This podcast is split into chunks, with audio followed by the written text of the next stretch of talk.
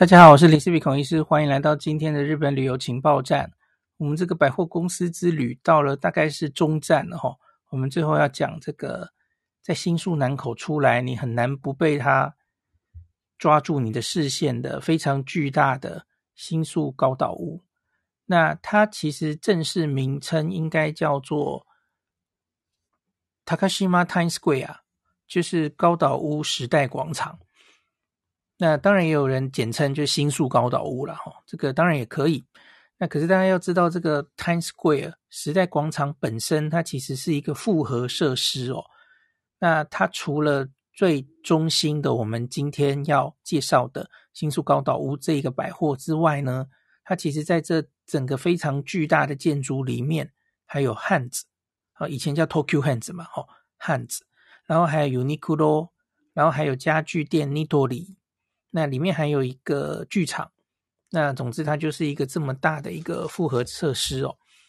那这个设施它其实是在一九九六年开幕的哦，一九九六年十月四日开店。那开店的背景，那当时其实大家知道新宿这个地方是百货业兵家必争之地，那常年雄霸这个百货业龙头就是小黎最喜欢的新宿伊势丹。那新宿伊势丹，然后第二名是大家知道西口有小田急啊，有金王啊，哦，那这些百货其实生意都非常好，所以新宿几乎是百货店的这个必争兵家必争之地。我还没有说晚景等等的哈、哦。那高岛屋其实一直很想进来啊，那后来就抓住了一个机会，他们曾经错失了一个机会，非常扼腕，就是大家知道新宿东口出来不是有一个 Lumine East 嘛，哦，Lumine East 那个是当时高岛屋很想要进那一栋 building，可是他失败了哦。那后来这个南口这个新开发案，新宿原本就是东口西口最热闹哦，南口原来是很荒凉的哦。那在一九九六年那个时候开始哦，就是整个南口的再开发哦。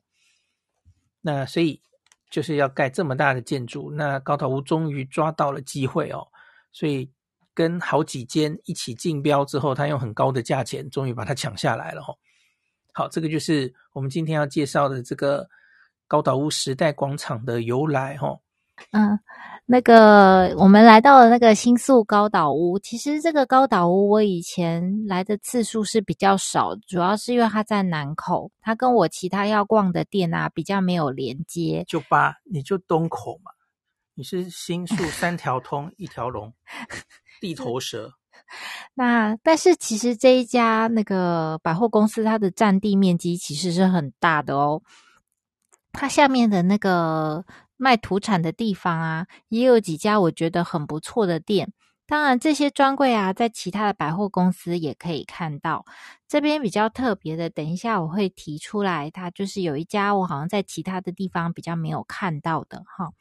那我等一下会挑一二三四五六七七家在这个 B One 我们可以看到的专柜来跟大家介绍，其中有几家也是我个人很喜欢会再回购的。那我们先讲西式甜点的部分。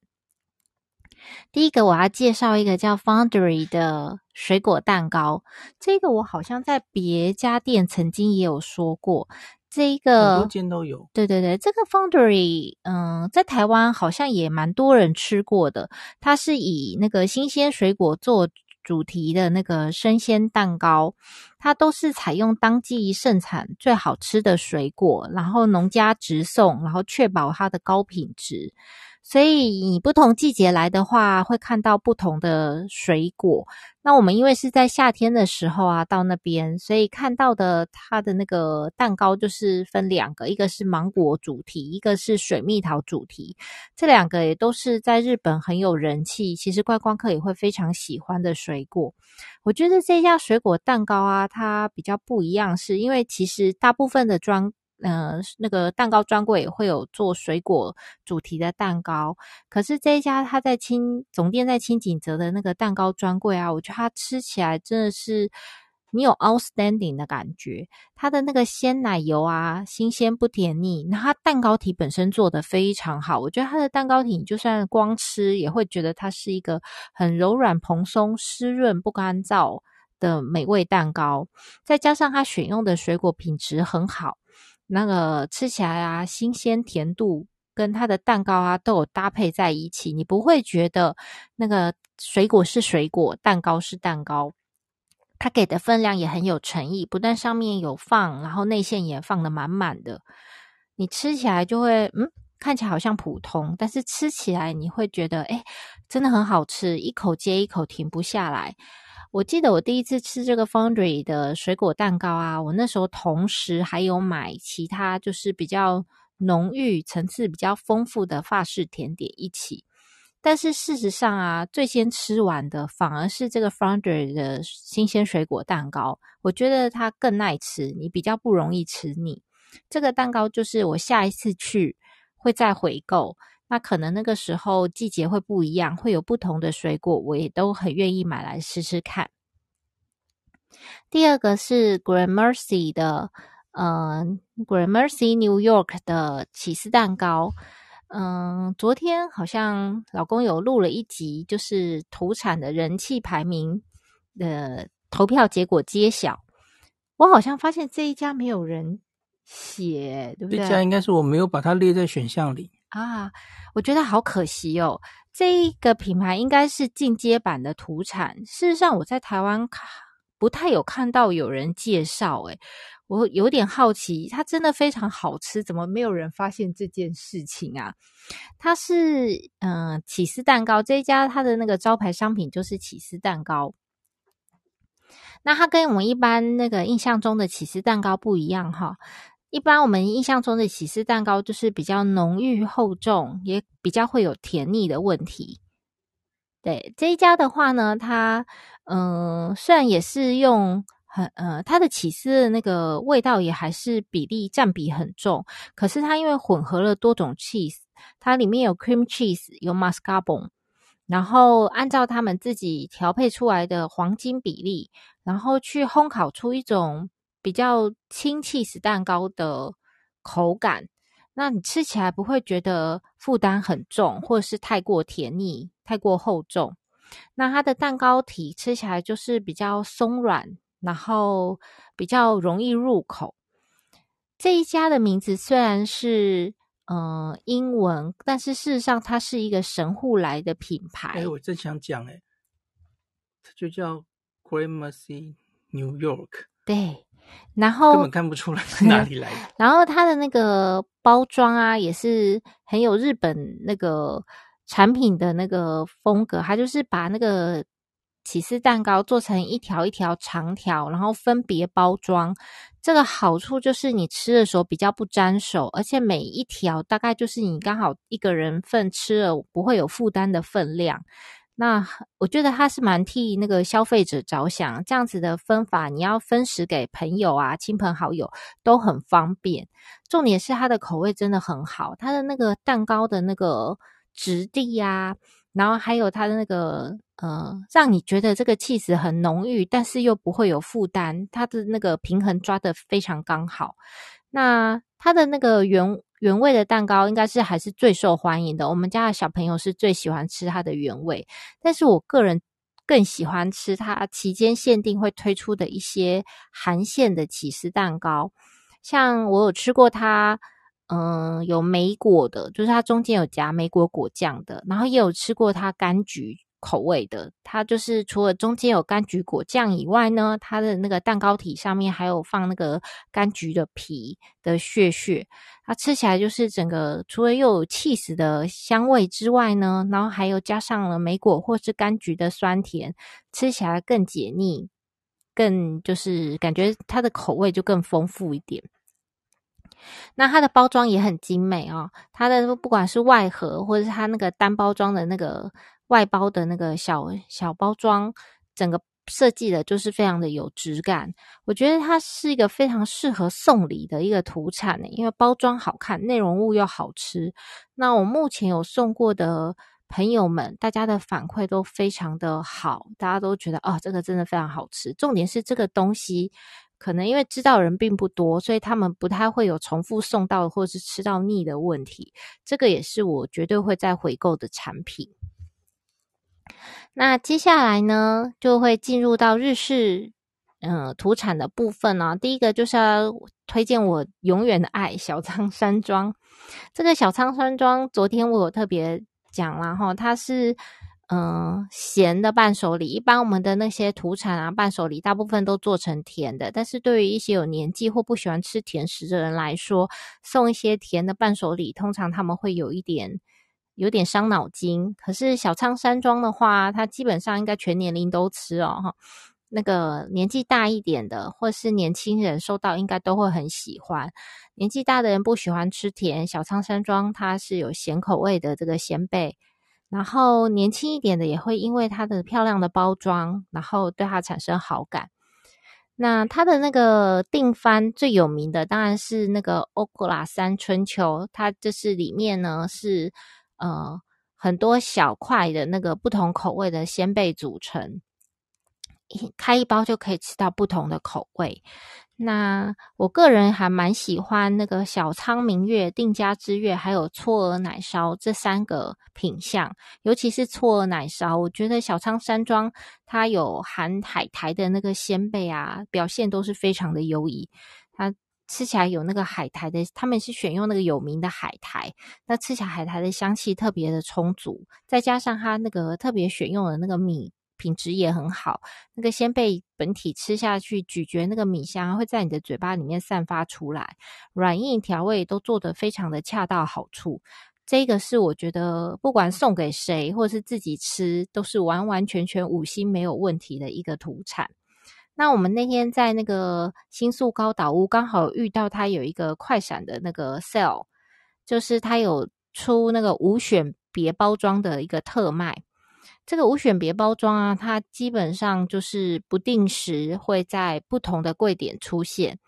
嗯，如果大家在嗯、去购买的时候看到它刚好有这个呃快闪特卖的话，请记得一定要选购。它这一个无选别包装啊，就是它呃跟普通他们平常的包装比起来，他们就是呃可能里面的一些饼干它可能形状没有这么完美，然后可能也不是单包装。这么精美，可是它的价格会便宜很多。如果你买的这个鲜贝是打算自己吃，不是要送礼的话，这个是非常经济实惠的的那个经济实惠的选择。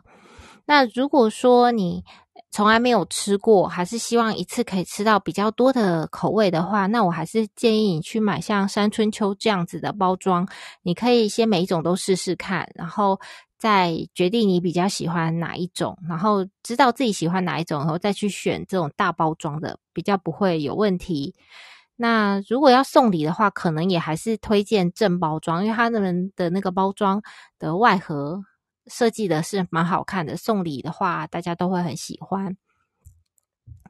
那这边还有另外一家专柜叫做虎之门冈野荣泉，这一个啊，我想。我在台网络上搜寻不到那个台湾人的介绍，诶，这个好像没什么人知道。但是事实上啊，这个在日本人来说啊，是他们心目中豆大福，很多人日本人心目中豆大福的 number one 绝品。嗯，他的那个评价非常非常的高哈。这一家店啊，历史也非常久了，一九一二年大正元年就已经创立了，也是一个呃。就是妥妥的老字号啦，然后它本店呢在虎之门之秋站，大概走路一两分钟的距离。那它是以那个呃豆大福跟栗馒头闻名的，它是甜点百家之选的其中之一，所以也不是一个名不见经传的店，也是一个很有名的店哦。它最有名的就是它的那个豆大福，主要是它的那个豆大福的那个外皮啊，非常的柔软，大家都说吃起来非常蓬松。它选用的是宫城县产的白米，然后内馅也是用北海道的红豆去做，然后它整颗这个大福啊，分量非常扎实，它的里面的馅啊甜的非常的多，所以嗯，大家吃起来会觉得非常过瘾。那这个豆大福因为是热卖商品，事实上啊，它在我们去那个柜的时候啊，是这个柜上几乎都是摆满了这个豆大福。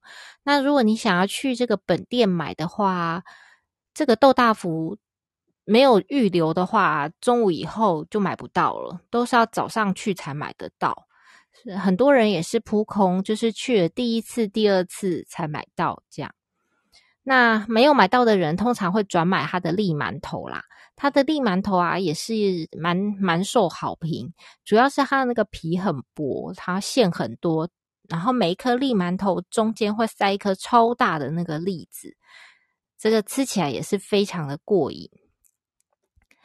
嗯、呃，这个大概算是日本人本身比较知道的那个，嗯、伴手礼，他们会买这个来送他们的好朋友。呃，大概如果要送礼的话，可能就只能买那个栗馒头，主要是它那个豆大福啊，保存期限只有一天，第二天之后啊，它大福的外皮啊会变硬，就不好吃了。所以大概大家买，大概就只能买自己尝尝看的分量，一次不能买太多，不然就可惜了这个豆大福的美味。这边也有虎屋的羊羹啊。虎屋，我想应该就非常多人知道了。这个是有四五百年历史的老店了哦。那它是进献皇室御用的品牌，它在日本人心目中啊，就是高档羊羹的代名词。他们会买买那个虎屋的羊羹来送给重要的亲友，这样。那这个虎屋里面啊，最有名的产品就是这个叫叶之美的羊羹，它。呃，虽然羊羹的那个成分是还蛮简单的，就是都是用红豆啊、寒天啊、砂糖去做做调配，但是因为可能比例上还有选材的不同，即使都是这个三样产原料做出来的羊羹，吃起来味道也会有一点不一样。虎屋的羊羹呢，他们就是以高雅干净的甜味著称，他们对材料非常的讲究，然后他们做这一条羊羹。嗯，大概需要三天的制作期才能够把它做好。然后招牌就是用竹叶包装，所以很多日本人收到这个羊羹，看到这个竹叶包装啊，他们就会知道说这个是一个好东西。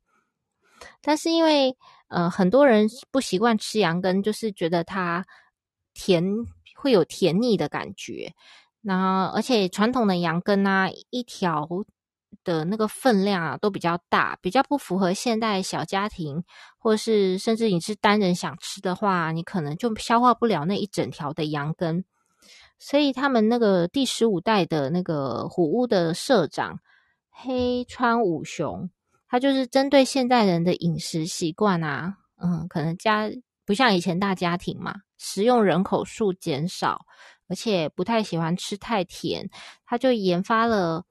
嗯，小羊羹就是你现在买的那个羊羹啊，它就把它变成缩小版的，这样做成让一人也可以轻松享用的分量，而且发展出很多其他不同的口味，像是它会有蜂蜜啊、红茶啊、抹茶、白味噌，或是像黄豆粉啊、栗子这些，大家也比较不容易吃腻。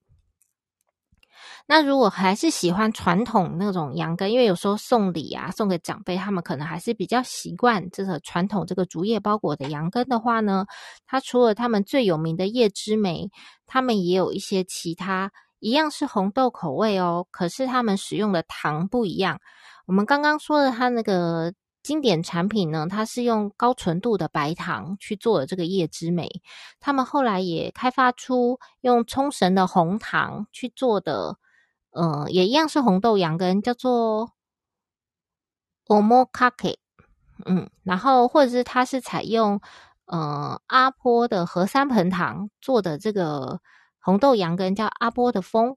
所以他们光是这个传统口味的这个红豆羊羹，他们就有三种不同的选择。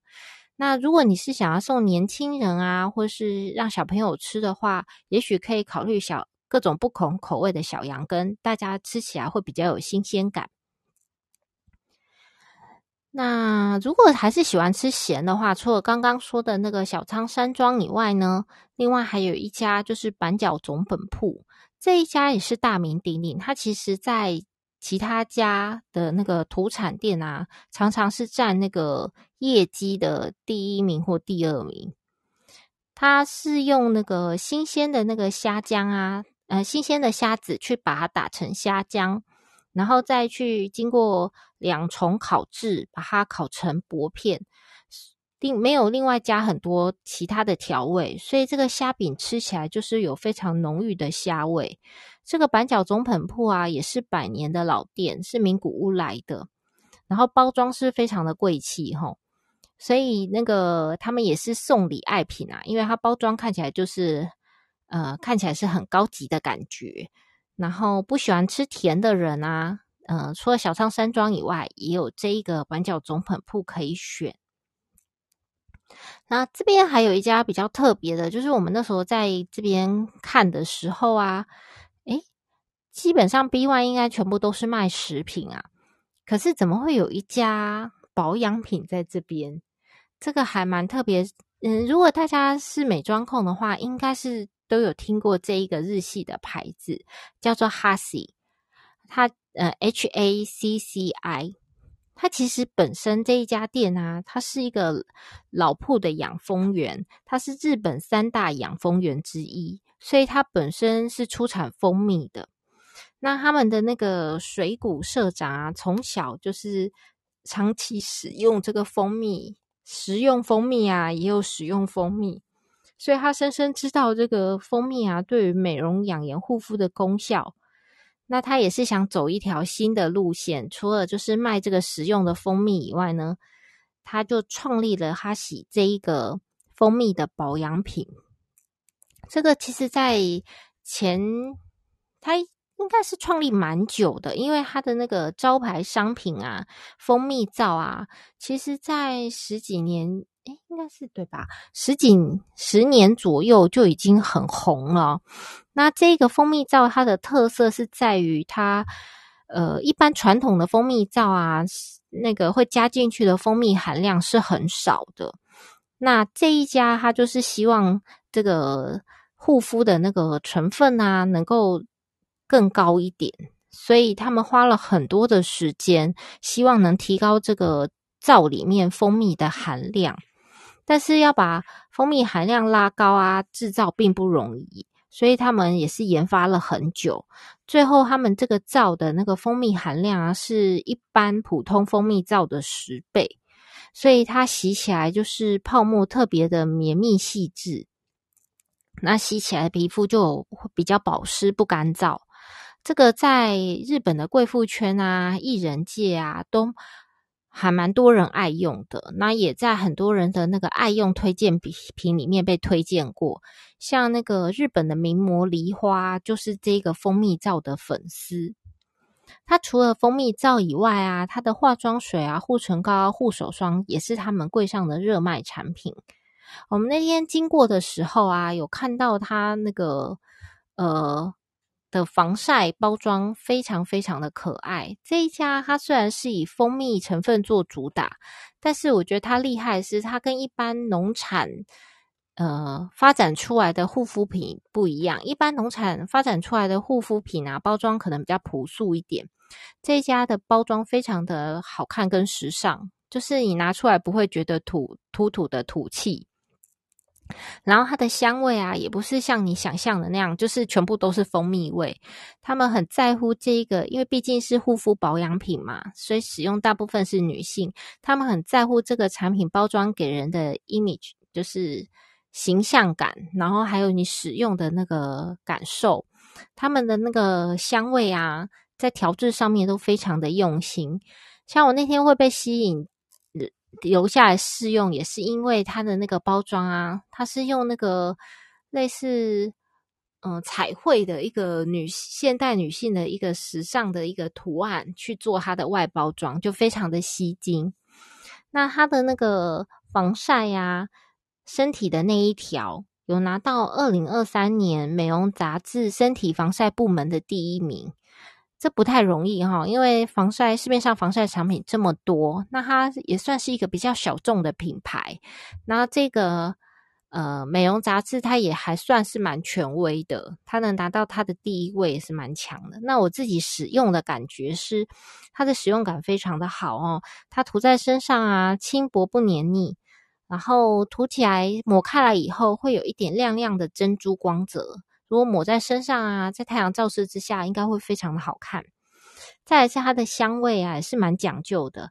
它的那个刚涂上去的时候啊，是那个淡淡的花香，然后它的香味会转变诶，就像香水一样。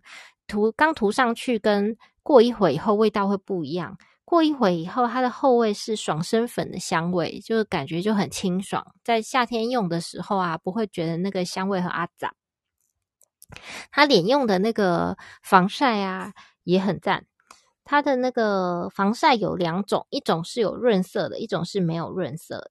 没有润色的那一个啊，它本身是主打有保湿修护，因为它里面有呃酵母的成分，可以提升它的保湿力。然后蜂蜜的成分呢，可以让你的皮肤就是经过太阳照射之后，可以修护那个损伤。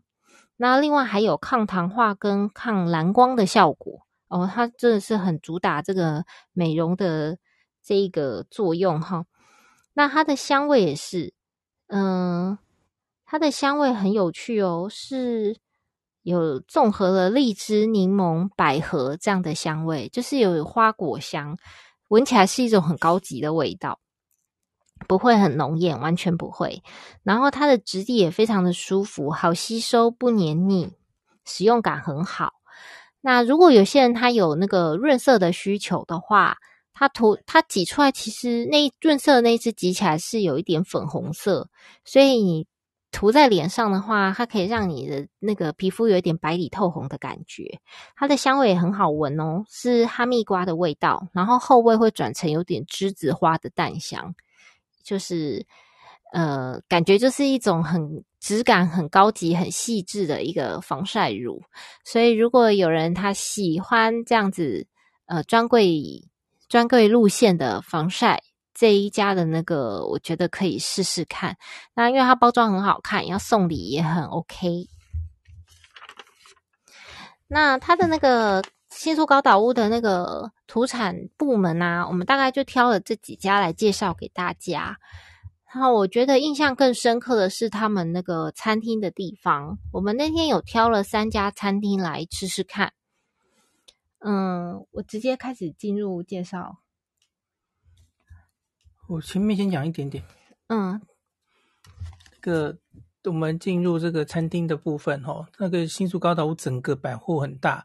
那它的整个顶楼有三层是这个餐厅 （Restaurant Park），有非常非常多餐厅的选择。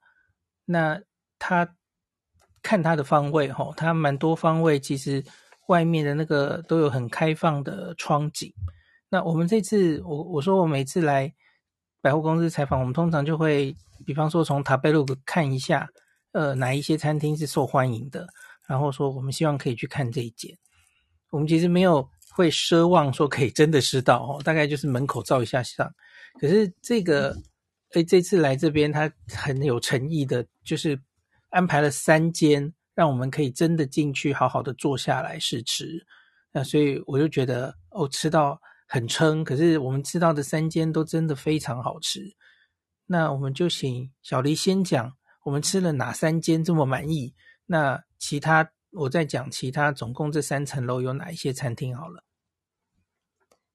嗯，其实主要是因为我们平常的那个停留的时间不是很长，所以可能比较没有时间。那有一些当然是本来就已经吃过，就已经晓得了。我们这次吃的这三间呢、有一间是全新，我们没有吃过。事实上，它也是新开幕。我想先从这一间开始讲。这一间叫做银座半住。这一间应该是八月，诶七月还八月才，今年夏天才新开幕的。它很特别哦，一般我们比较少看到这样的专门店哈。它是一家高级干物专门店，什么是干物呢？大家把它想成鱼干就对了。这家店的本店在银座五丁目，那其实它的本店的那个评价就不错咯。它这家店啊，是专门卖高级的鱼干，不是我们那个煮菜的那个小鱼干，不是，请把它想象你在居酒屋吃的那个。烤鱼一夜干，如果你到居酒屋很喜欢点烤鱼啊，或是烤一夜干这样的话，非常非常推荐到这家店来来点餐吃吃看。这边呢、啊，它的那个，因为既然是干物专门店嘛，吼，它这边有非常多不同种类鱼种类的高级鱼干，然后有一些那个鱼的那个不是只是青鱼啊，或者是。鲑鱼这样而已，它有很多比较少见的，像是喜之刺啊这样的珍稀的鱼类，它也有做那个贝类，就是那个贝类的那个鱼干物，这个就一般就比较少在其他的店看到。这家店啊，因为是高级干物专门店的。定位，所以他在选择食材的时候啊，是还蛮仔细。他们会特别拣选，呃，优质肥美的鲜鱼，通过他们的那个师傅的挑的那个标准挑选的标准之后呢，然后他们会请有经验的那个师傅，就是职人啊，然后使用那个他们独特的干。呃，两阶段高温熟成法来去干燥这个鱼干，他们会先用高温啊封住这个鱼的表面，让它的鲜味啊锁在这个鱼干里面，再用冷加加入冷风哈、哦，让它那个这个鱼的那个美味啊慢慢熟成，把它的甜味啊加以浓缩。那经过长时间的这个制成以后。把美味浓缩，再做成这个高档的鱼干。我觉得这家比较特别，就是你目目就是一目就可以所所见的，就是它的这个鱼干的 size 比普通啊，我们在一般居酒屋或者是在市场上看到的鱼干 size 大很多。可见它的鱼货是特别有去挑过那个个头比较大的。但是这个鱼比较大，然后肉那个肉比较厚啊，吃起来那个口感就会比较好。那他这边呢，大部分是卖定时，可能是中午。他其实中午跟晚上的菜单有一点不一样。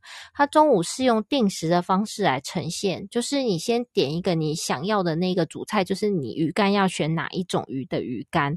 他这边的鱼干刚刚我说过，除了常见的青鱼、鲑鱼以外，他还有提供像蝶鱼啊、银鳕啊、黑喉、喜之刺，还有一些其他的比较少见的鱼。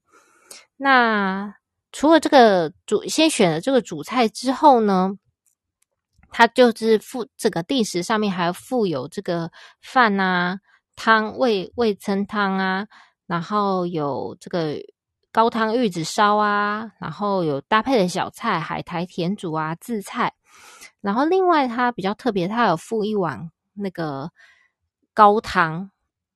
为什么附这个高汤呢？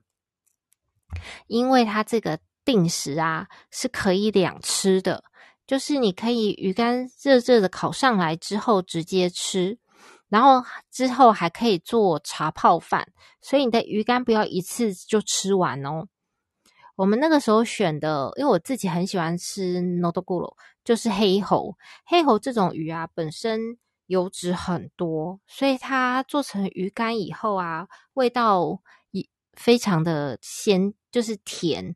然后油脂又很丰美，它去烤了以后，那个油脂啊会特别的香。然后烤完以后，它那个表面会很酥，这样又油又香又酥的鱼很难不好吃。那直接吃就觉得很幸福了。然后它那个米啊是有选过，它是请那个五星级的选米师去选的米，不一定是哪个产地，它就是看哪一。哪个时候的什么米好，他就是选来当店里的那个饭，所以他那个饭呢也是煮得非常的好吃，然后直接那个烤的香酥啊，油油润的这个鱼干啊，再去配上这个白饭就已经非常好吃了。那他是建议就是，呃，你可能要剩个半尾，然后这个剩的半尾呢，你可以再加上他附上了这个高汤，他这个高汤就是用。嗯柴鱼、昆布去熬煮，再加上地鸡的鸡汤，所以它的这个汤的味道也是非常好。再加进你的饭里面，再加一些这个，嗯，它这个是一些香香料，葱啊、芥末这些一起拌着吃，真的非常的好吃。这个是我第一次看到日本，或是我自己第一次走进这个干物专门店去吃这样子一个套餐。好像一般呢，我们在居酒屋里面就是单点一个鱼干，好像也不会出现一个这样的定时给你做两吃的吃法。所以，如果你很喜欢吃一夜干，或是很喜欢这种茶泡饭的定时这样子的呃食物的话，我觉得这家店是非常非常的推荐。那这间店呢，它因为是新装潢的，所以它的内装是还蛮时尚的。它的这边的窗景可以看到新宿御苑。如果大家诶在樱花季的时候来，应该到这边来吃饭的话，我觉得景色会非常非常的美丽。那诶应该是隔壁吗？它的附近呢，还有另外一家。这家竹地御寿司啊，虽然不是新的店，但是这一间店呢，它七月才 renew 过。然后大家以前都知道竹地御寿司有做吃到饱，可是这家店没有，这家店就是全部都是单点。它的景色也是非常的好齁。你在竹地御寿司这家店里面呢，可以看到新宿车站的景色。我们这边。那天去，我们是点了他这边新宿高岛屋限定的一个特别的 set，就是特别的定时 set，叫做竹地那个不要点。Zentaku Nigiri 就是很奢侈的、嗯、奢侈的握寿司套餐。嗯，然后它的那个金额是四四千六百日币，但是未税未税。对，但是它的那个内容物啊，其实分量非常的足够。它你点这一份套餐上来，它会出现两盘两盘那个握寿司，一盘呢里面全部都是鮪鱼，嗯、那一盘里面有五个哈，三个是新鲜的鮪鱼，两个是酱渍鮪鱼。我觉得那一盘啊。非常非常的好吃，它的那个新鲜尾鱼啊，油脂是还蛮好的，吃起来就真的很柔软，有入口即化的感觉。再来是它的那个酱渍尾鱼啊，有柚子胡椒诶，它里面，所以吃起来味道非常的特别。嗯，他们这一间的招牌好像就是酱渍尾鱼跟血子鱼，血子鱼在下面那一盘酒罐里面。就有包含在里面，它的血子鱼啊也是非常的柔软，没有刺，没有土味，而且它上面那个酱汁调得很好，跟这个鱼啊，还有下面那个尼基利的那个饭啊，吃起来都很调和。然后它里面还附了一个海胆嘛，它的海胆也是非常新鲜哦，没有药水味。然后它下面还有一片，我不知道那是什么鱼卵呢，整片吃起来是非常脆口，吃起来很有记忆点。这一整套 set 我觉得吃起来是还蛮满意的哦，它有对得起它的价格。然后另外还会附一碗茶碗蒸跟味噌汤，基本上一个人吃这样是就可以很饱啊。你如果食量小一点，可能还要跟你的伙伴稍微分一下。这家我也蛮喜欢的，尤其是上面那一盘那个鮪鱼，我真的觉得好好吃哦。我个人没有到。非常热爱尾鱼，可是这一盘有让我觉得满意。那这两家是我在那个餐厅楼上吃到啊，觉得印象很深刻，也会愿意再回去吃的店家。特别是那个银座半柱啊，我觉得好好吃哦。我下次想带我们家的小朋友去吃，因为我们家小朋友也很喜欢吃鱼，特别是烤鱼。那我们后来饭后嘛，很想吃点甜的，我们有到五楼啊去吃塔卡诺。大家知不知道塔卡诺这间店？塔卡诺是日本很有名，东京啊，应该是在东京。新宿高野，嗯，很有名的高级水果店。他们如果要送，大家有看过 Doctor X 吗？就是 那个梅隆德斯，对，那个那个社长，那个社长要去收钱的时候，会带一个很高级的那个哈密瓜。那这个那个塔卡诺就是这样的店，专门卖超级高级的哈密瓜的店。那它有出那个餐厅啊，你可以在里面内用。它里面的选的水果当然就是品质很好的水果，里面卖各种水果的高级水果的甜点。那这边我觉得一定要吃的就是水果圣代。这边的水果圣代啊，也是都是用各种高档日本人觉得很贵的那个水果把它凑在一起。我们那时候觉得就锁定蜜桃跟哈密瓜的圣代。嗯，好像林氏璧是吃，我是吃 Musco Melon 吧？你觉得如何？二五三零，我记得就很香很甜呐、啊。对，嗯，就是非常的又水又甜。那我是因为夏天嘛，夏天有必吃，就是季节限定，就是水蜜桃。那它这边的水蜜桃还有分哦，你是山里产的还是冈山产的？然后或者是综合的。老实说啊。我吃不太出来冈山 跟山里的太大的差别，但是都是非常好吃啊，非常 juicy。这边这个 Takano 这一个内用店啊是名店，所以我们哎，我们第一次经过的时候就排很多人，对对，然后我们就想说啊，那等人少一点再来。第二次来的时候还是排队，但是人有稍微少一点，但是我们排进去以后，很快我们后面又排了长长的一条队。所以，如果时间很赶，可能就来不及。来这边吃需要多预留一些时间。入座以后，全部都是看起来很懂吃的贵妇们哈，大家来这边享用下午茶。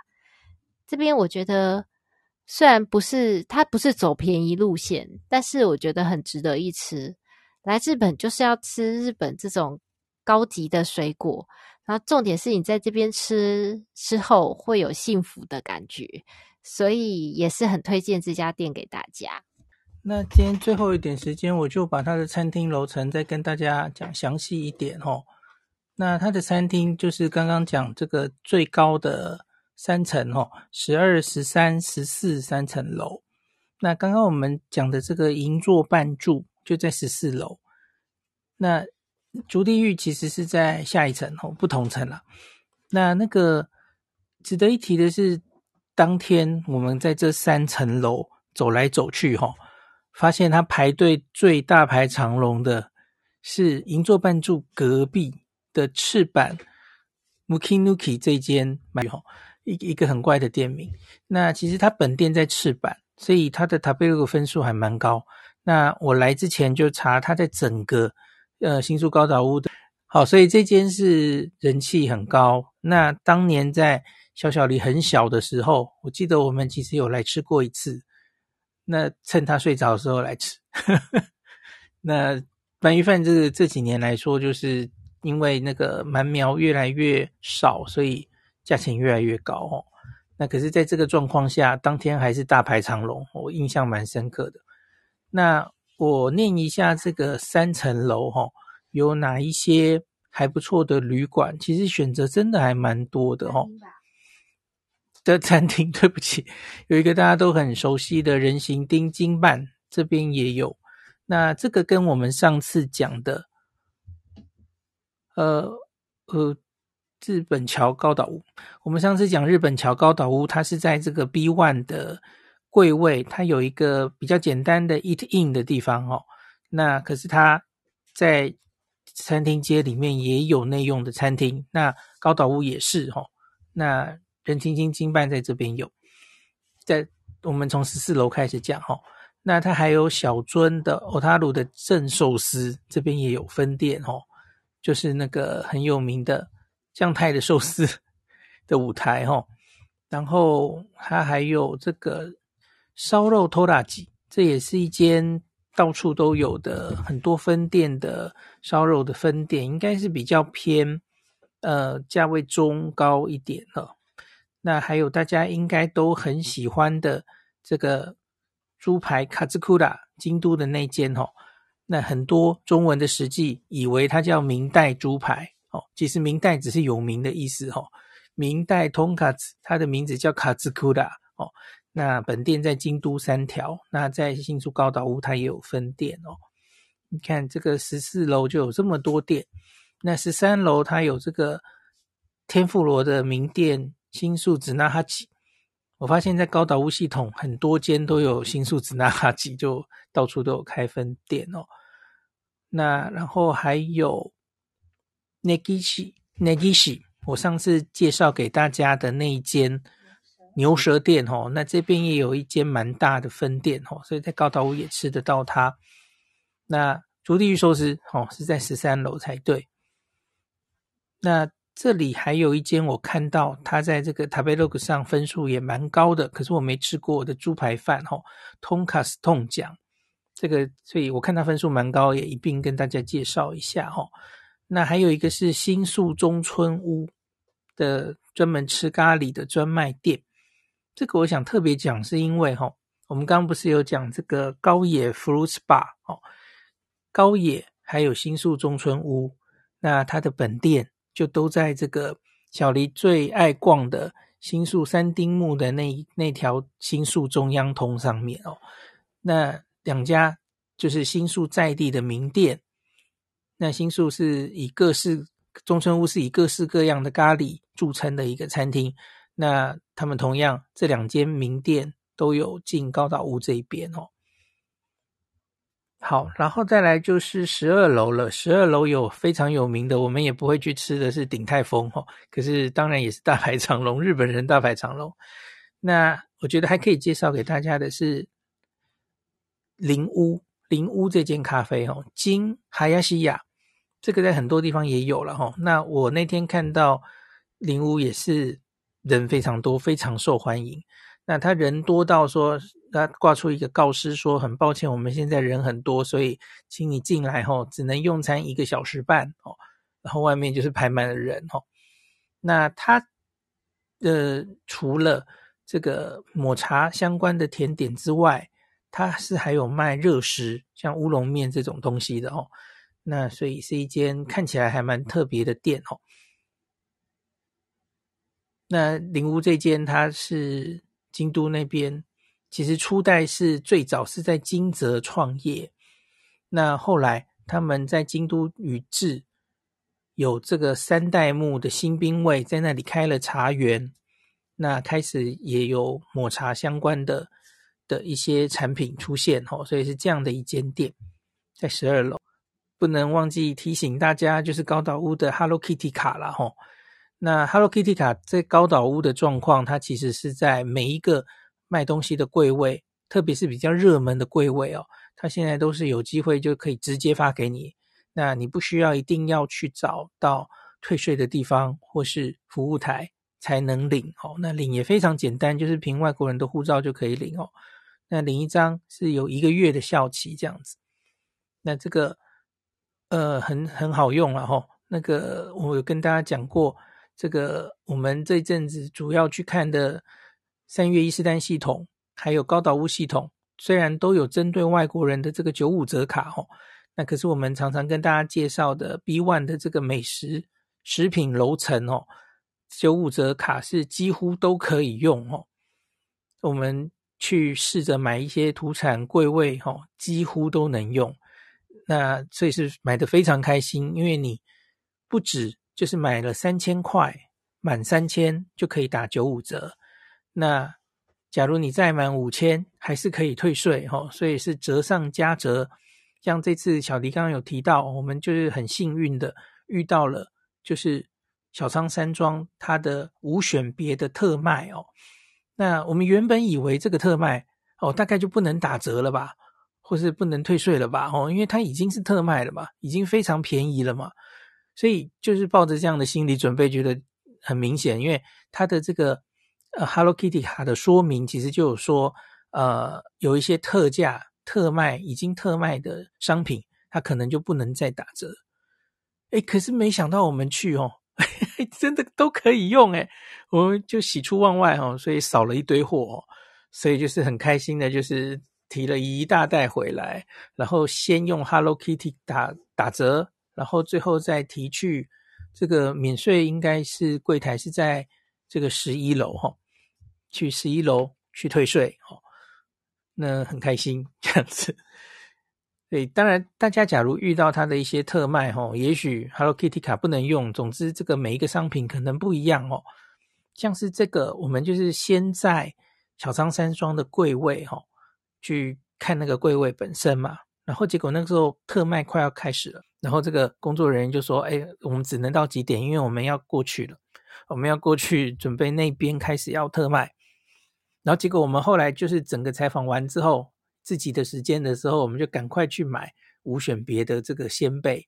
哎，结果就是刚刚我们遇到的店员，他他记得我们、哦，然后我不知道是不是因为，嗯、他们本来在这里就有柜位，所以他的特卖就变成这个 Hello Kitty 卡还是可以用哦。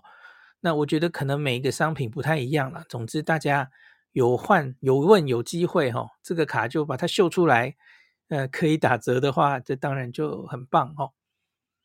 好，那今天就讲到这里，感谢您收听今天林氏璧孔医师的日本旅游情报站。